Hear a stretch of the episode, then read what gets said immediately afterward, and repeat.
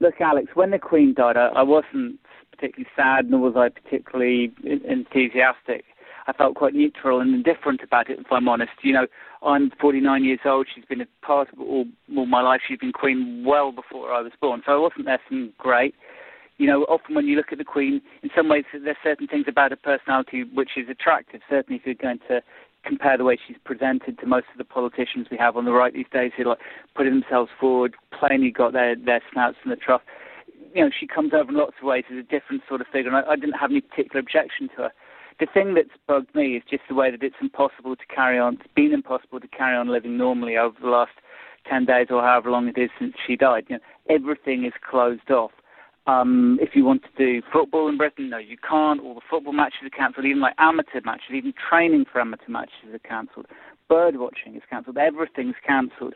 We're, we're forced to be spending a whole day supposedly glued to the box watching all this coverage about her. And for the very large number of people in Britain who feel like me, who aren't at all enthusiastic about her replacement, Charles, and so on, there's no place for us in that coverage. Um, you know, I live in London. We're a left-wing city. We always vote for the most left-wing option that's available. Um, something like 40, 45% of people in London are Republicans. But you'd have no sense of that um, over the last few, day, few days on TV, where it's just this constant barrage of messages telling us this has to be the most important thing in our lives and we have to feel a certain way. And it's a way which very large numbers of people, millions of people, don't feel, frankly. It's much the same here in Australia, I can tell you, David, where it's been wall to wall 24 hour coverage by particularly the Australian Broadcasting Corporation, uh, uh, doffing the cap uh, to, to the old British colonial masters and also to the BBC, uh, whose own coverage has been uh, quite extraordinary. And it's uh, its persistence and its, its wall-to-wall nature, and, and also the, the really the hagiographic nature of the, the, way they've, they've covered the Queen. It's one thing, isn't it, David, that football matches are interrupted and, and so forth, and there's this uh, constant media coverage, but there's there's an even more sinister aspect to all of this, and you've spoken a little bit about this on, on social media, and uh, I've been following the news as well. One dimension of this is the arrest of people uh, staging perfectly peaceful protests, simply holding placards saying "Not in my king," uh, uh sorry, "Not my king." uh, and, and so forth. So, a kind of a, a, sinister aspect to, I think totalitarian is too strong a word, isn't it? But a, a, kind of a dominant public discourse around how one is supposed to almost mandate, mandated to feel about, about the Queen, and anyone who feels otherwise actually runs the risk of arrest, even.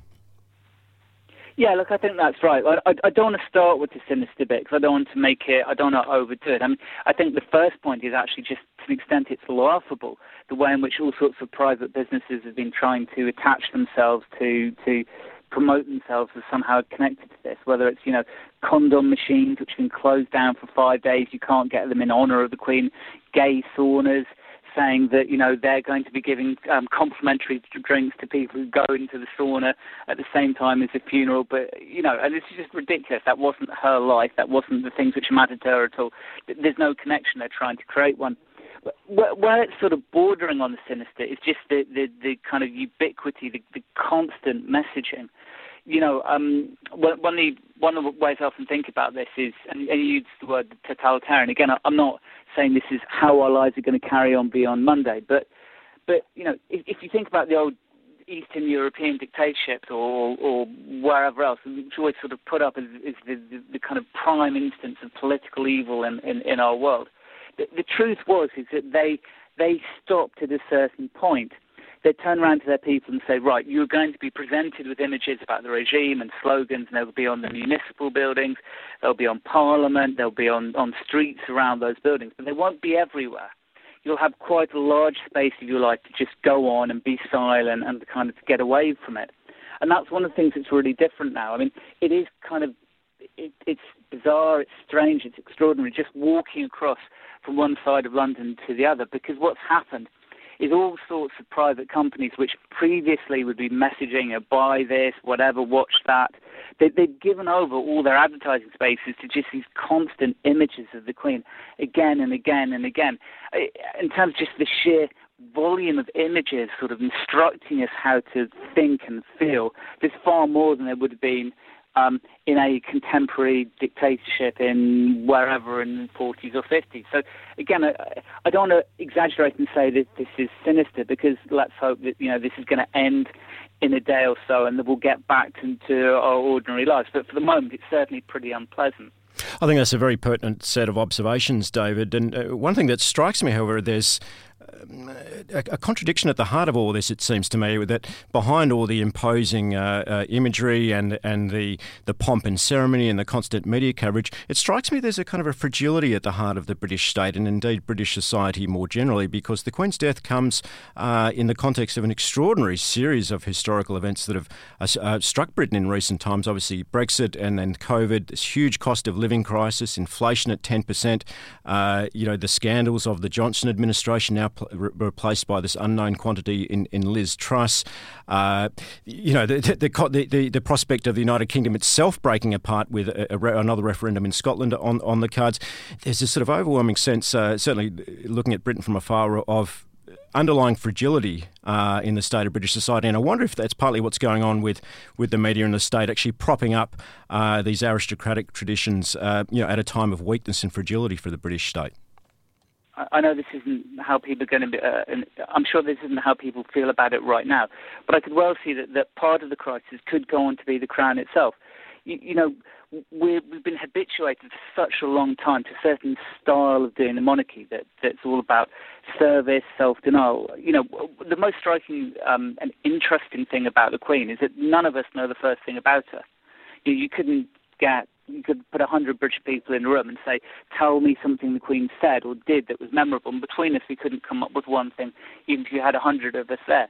The, the, whole genius of the Queen as a kind of style of doing power was it was a complete um, abnegation, the self-denial. Now, now, very shortly, we're going to be faced with a completely different style of monarchy. We're already starting to see it to do with the, the personality of Prince Charles. He's a very different sort of person who's sort of who's much more trying to get cross, to be tetchy, to want to be at the centre of things, to need to be heard constantly, and in ways that you know um, I think relatively soon are going to just feel quite alien and quite unlikable to millions and millions of people. So I wouldn't be at all surprised if, if the Crown's part of that. But but just on the broad picture, you're right. You know, going into um, the last few weeks, um, it's all it's all kind of been put on hold by the the Queen's. Um, by the Queen's death, but you know we we were having strikes by almost every union of any size at all in Britain. We were having um, vast numbers of um, protests about the environment. There were um, you know, getting on for a million people, promising not to um, pay their fuel bills when they when they're due to increase at the start of October. And then the government, of course, is just on that last one, has tried to sort of deal with the issue temporarily by throwing lots of money at it. But the practical reality is, is that you know through October, November, December, we're seeing a cost of living crisis. We're going to be seeing a cost of living crisis in Britain, the likes of which we've never seen before. So, you know, you've got a, a country which feels like it's impoverishing itself at double fast rate, where all our institutions feel absolutely in crisis. And you know, I, I wonder if this is maybe a way of thinking about it. You know, if you were going to look at the Soviet Union in 1950 or 1953, you'd say this was an incredibly successful society. Look what happened when Stalin died. All over the Eastern Bloc, people turned out in, in, in unimaginable numbers. This enormous outpouring of grief. Um, two or three years later, in exactly the same countries, the, the, the places which seemed to be utterly pro that that way of governing whether that's Poland, Hungary, Germany, all those places are now suddenly in ferment. Often the same people who'd turned out and moored for Stalin just months and years later, saying actually we don't, we're angry about how things are going and we want it to change.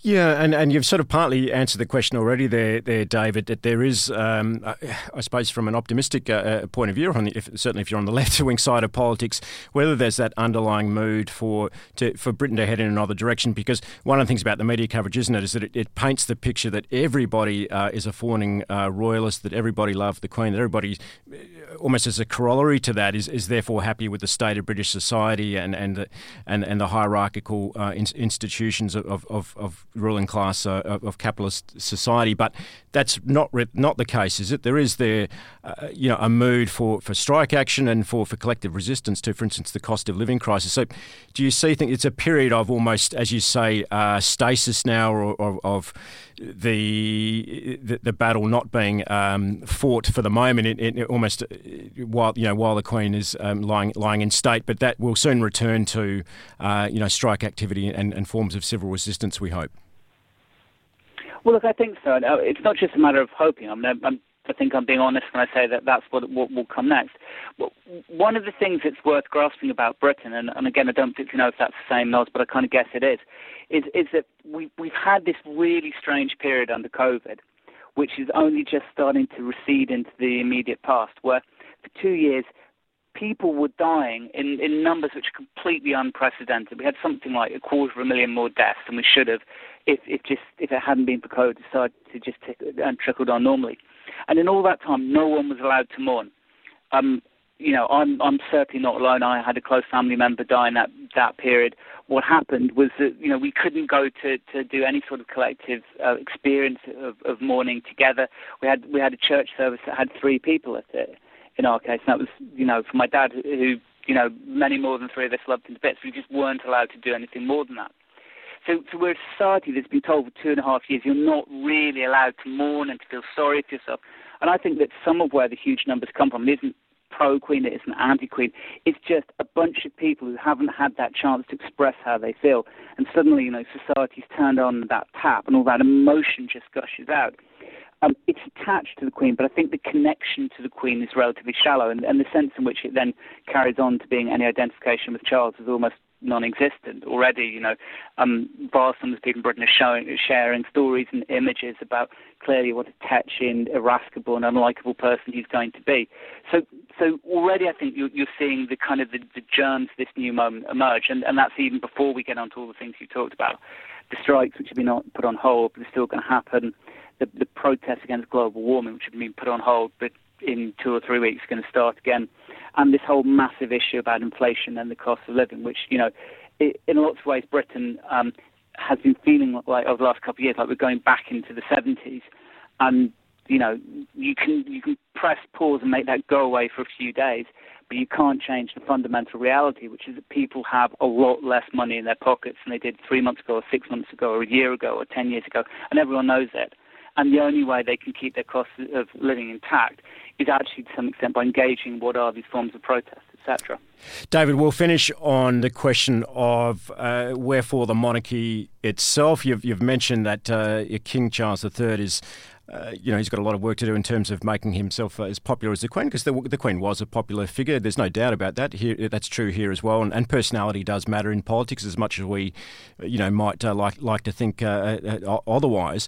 Um, the United Kingdom itself, as I said, is, is, under threat. May not be long for this world, with Nicola Sturgeon wanting another referendum in Scotland, and and who knows what might happen from there. So, a bit of a cheeky question: Is the monarchy itself long for this world? And and by extension, is the United Kingdom uh, you're, long for this world? How do you, how do you see things happening in, in the next few years?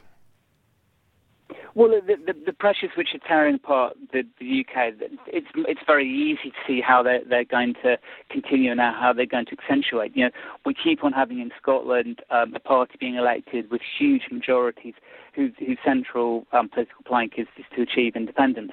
Um, in the next few weeks, the Supreme Court here is going to be facing yet another court case about, for example, whether they're allowed to hold a referendum if, if, if the English government um, refuses. And there comes a certain point at which just, um, you know, um, anger with England, um, hostility against politicians down here who won't even let people have a proper vote, etc. At some point, that will create the conditions for for you know what actually will be a, a referendum, then then the mother of a kind of political struggle about what do we do with um, people who no longer want to be part of the UK. You can freeze that to some extent, but it's been there, and, and you know every every rubbish Tory politician, says politician we have in politics, every new one that gets elected, the inevitability of that grows. So, so it's the UK, I think, that comes under institutional threat first. Um, I think Charles isn't going to be as popular a figure um, as his mother was. Um, it, it's very clear from you know all sorts of ways, even down to you know how this particular um, process has, has been um, arranged. That, that, you know the people planet see that, understand that, and are constantly trying to come up ways to some extent of shielding him from public gaze. Um, in a way that they never had to do uh, before. So I'm not going to predict now that you know um, you know, the, the monarchy will be gone in 10 years. But, but, you know, we're already at a stage where London and Scotland, um, amongst the under 50s, you know, a Republican majority is going to be something that's going to happen anyway within the next year or two, in terms of majority of people wanting to view that way. Um, when it gets to majority in Britain, I don't know, but it, you know that could well be over a, a much shorter timescale than appear from just from the pictures that you see on your screens now.